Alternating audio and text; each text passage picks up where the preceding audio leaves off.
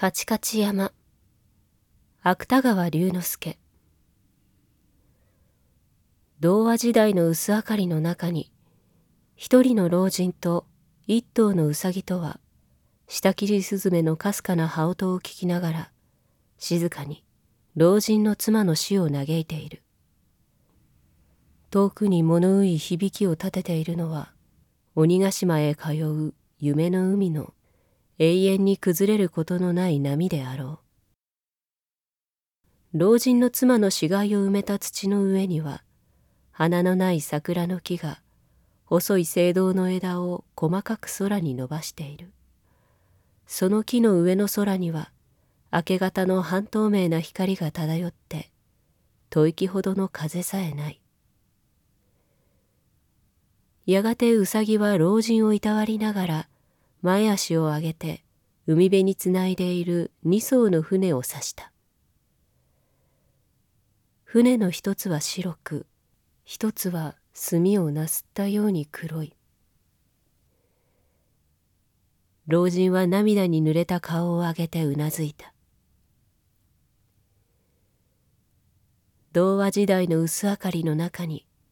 一人の老人と一頭のうさぎとは花のない桜の木の下に互いに互いを慰めながら力なく別れを告げた。老人はうずくまったまま泣いている。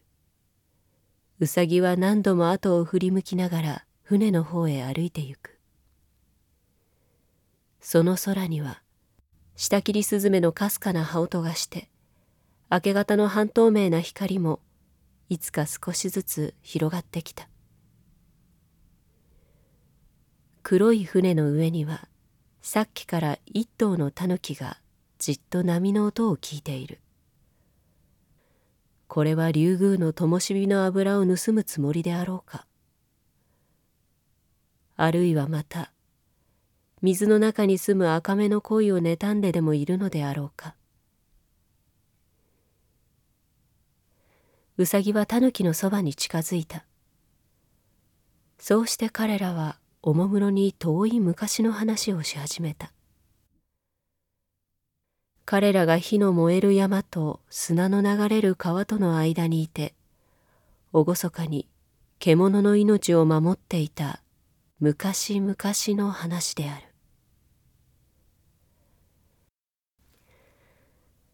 童話時代の薄明かりの中に一頭のうさぎと一頭のタヌキとはそれぞれ白い船と黒い船とに乗って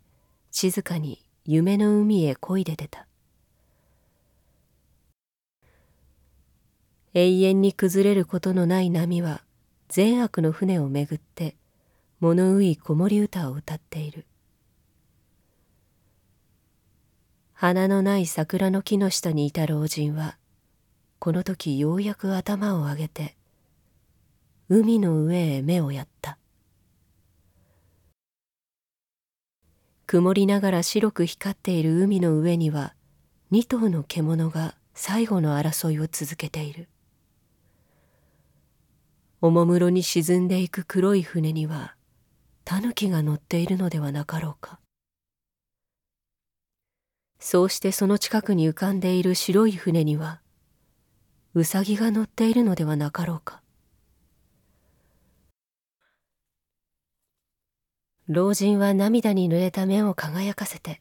海の上のウサギを助けるように高く両の手を差し上げた。見よそれとともに